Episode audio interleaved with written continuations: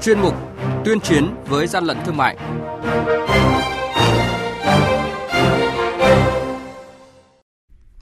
Thưa quý vị và các bạn, theo đánh giá của Văn phòng Thường trực Ban Chỉ đạo 389 quốc gia, tình trạng vận chuyển thuốc lá lậu vào nội địa đang có chiều hướng gia tăng, nhất là trên các tuyến biên giới tại các tỉnh phía Tây Nam. Đáng chú ý là không chỉ gia tăng tình trạng nhập lậu thuốc lá thế hệ mới mà còn xuất hiện tình trạng nhập lậu, vận chuyển và tàng trữ trái phép sợi thuốc lá là nguyên liệu sản xuất thuốc lá điếu.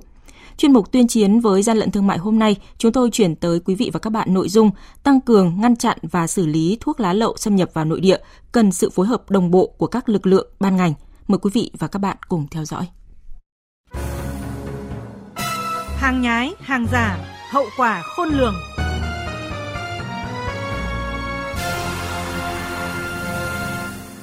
Vụ việc mới đây, đội quản lý thị trường số 1 của Quản lý thị trường tỉnh Vĩnh Long phối hợp với đội cảnh sát giao thông công an tỉnh Vĩnh Long tiến hành dừng phương tiện vận tải mang biển kiểm soát 64C 06209 chứa 14.500 bao thuốc lá điếu nhãn hiệu Z và Hero do nước ngoài sản xuất. Hàng hóa trong tình trạng nguyên bao nguyên kiện, đóng xếp ngay ngắn phía sau thùng xe.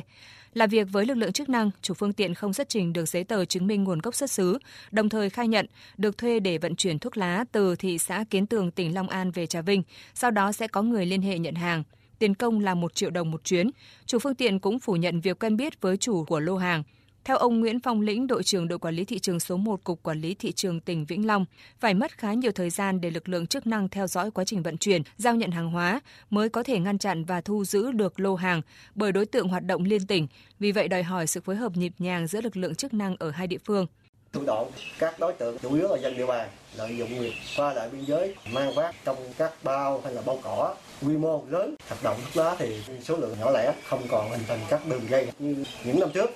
Vụ việc điển hình khác là vụ bắt giữ số lượng lớn thuốc lá điếu nhập lậu vận chuyển qua địa bàn Hà Nội. Tổ công tác của lực lượng chức năng thành phố Hà Nội kiểm tra xe ô tô tải biển kiểm soát 60H03827 do lái xe là Hoàng Văn Thắng trú tại quận Hoàng Mai thành phố Hà Nội điều khiển, phát hiện bên trong thùng xe chứa 58 thùng cát tông. Bên trong có 30.000 bao thuốc lá nhãn hiệu 555, nghi là thuốc lá điếu nhập lậu. Chủ của số thuốc lá này là Trương Văn Nhàn, thường trú tại tỉnh Hưng Yên khai nhận. Số thuốc này đặt mua trên mạng xã hội. Em mua số thuốc này không có đơn chứng từ. Người ta bán hàng cho em, em chuyển khoản cho người ta. Trung tá Nguyễn Thị Thủy, Phó đội trưởng đội cảnh sát tội phạm về kinh tế Công an quận Bắc Từ Liêm, thành phố Hà Nội nhận định, các đối tượng vận chuyển buôn lậu thuốc lá thường có phương thức thủ đoạn rất tinh vi. Quá trình giao hàng được tính toán cẩn thận về phương tiện, địa điểm và bố trí các xe cảnh giới trước sau. Đối tượng chính thường xuyên không có mặt tại thời điểm giao hàng mà chỉ điều hành quan sát từ địa điểm khác để tránh bị bắt giữ. Các đối tượng đã sử dụng xe ô tô thùng kín và ngụy trang bằng các thùng cắt tông bên ngoài chứa các khẩu trang và bên trong là các loại thuốc lá nhập khẩu. Qua kiểm tra giám sát thị trường nội địa, lực lượng quản lý thị trường nhận định thuốc lá nhập lậu có giá rẻ đem lại lợi nhuận cao cho đối tượng buôn lậu. Thêm vào đó, mức sống dân cư ở các địa bàn điểm nóng của buôn lậu thuốc lá khá thấp, khiến người dân sẵn sàng tham gia vận chuyển thuốc lá lậu. Mặt khác, mặt hàng thuốc lá thường gọn nhẹ, dễ vận chuyển nên hiện nay buôn lậu thuốc lá diễn ra qua đường sông, đường biển, đường bộ và cả đường hàng không. Thuốc lá nhập lậu thường không dán nhãn cảnh báo theo quy định của Việt Nam, cũng như chưa có đơn vị nào thẩm định chất lượng, hàm lượng của thuốc lá nhập lậu, khiến người dân chưa hiểu và nhận thức đúng đắn về nguy hại của thuốc lá lậu. Đáng chú ý hiện nay thuốc lá thế hệ mới đang xâm nhập thị trường ngày càng mạnh mẽ. Đây đều là hàng nhập lậu qua biên giới hoặc mua bán trên các trang thương mại điện tử. Thuốc lá nhập lậu không chỉ ảnh hưởng đến doanh nghiệp sản xuất thuốc lá trong nước mà còn gây thất thu thuế cho ngân sách nhà nước. Đại tá Phạm Hồng Thanh, Phó cục trưởng Cục Cảnh sát phòng chống tội phạm buôn lậu Bộ Công an cho biết, phần lớn thuốc lá thế hệ mới được nhập lậu thông qua các đường dây chuyên đánh hàng lậu qua đường bộ các tỉnh biên giới Tây Nam Bộ, giáp Campuchia và các tỉnh biên giới phía Bắc giáp Trung Quốc. Một số ít khác được nhập về đường hàng không dưới dạng xe tay. Cao Bằng, Lạng Sơn và một số địa điểm khác thời gian vừa qua thì diễn biến vẫn rất phức tạp và thủ đoạn của bọn buôn lậu thuê các đối tượng từ bên Trung Quốc vận chuyển bằng xe thồ, bằng ngựa thồ qua biên giới, thất thu thuế nhập khẩu và thuế tiêu thụ đặc biệt đối với nguyên liệu thuốc lá này rất lớn. Cho nên là đây là một vấn đề là Ban chỉ đạo 389 quốc gia cũng đang rất quan tâm. Và thứ hai là nguyên liệu thuốc lá của Trung Quốc thì phải rẻ hơn rất nhiều của Việt Nam. Cho nên là các đối tượng đánh đồng việc mà trồng ở trong nước, thu mua trong nước và trà trộn với nhập lậu vào. Đây là một thủ đoạn thì các cơ quan chức năng đã biết được rồi sắp tới là chúng tôi sẽ cho làm rõ cái này. Chúng tôi đã tính toán và đề ra kế hoạch toàn diện tổng thể phối hợp với các lực lượng chức năng trong cả nước quyết tâm làm rõ thu được các đường dây và xử lý.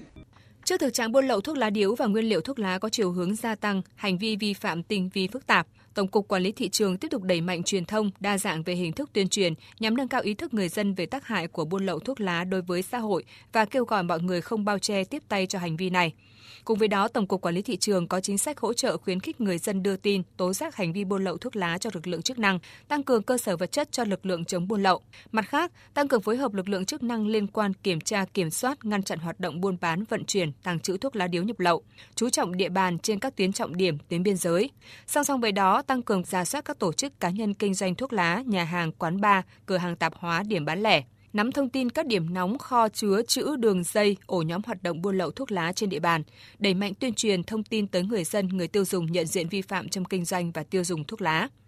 Theo Nghị định 98-2020 của Chính phủ, quy định xử phạt vi phạm hành chính trong hoạt động thương mại, sản xuất buôn bán hàng giả, hàng cấm và bảo vệ quyền lợi người tiêu dùng có hiệu lực từ ngày 15 tháng 10 năm 2020 quy định người có hành vi buôn bán, vận chuyển, tàng trữ và giao nhận thuốc lá điếu nhập lậu số lượng từ dưới 50 bao sẽ bị phạt tiền đến 3 triệu đồng.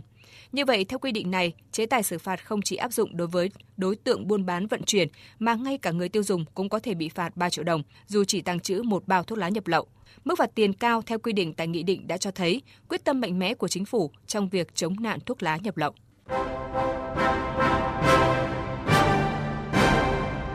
Chung tay chống hàng gian, hàng giả, bảo vệ người tiêu dùng.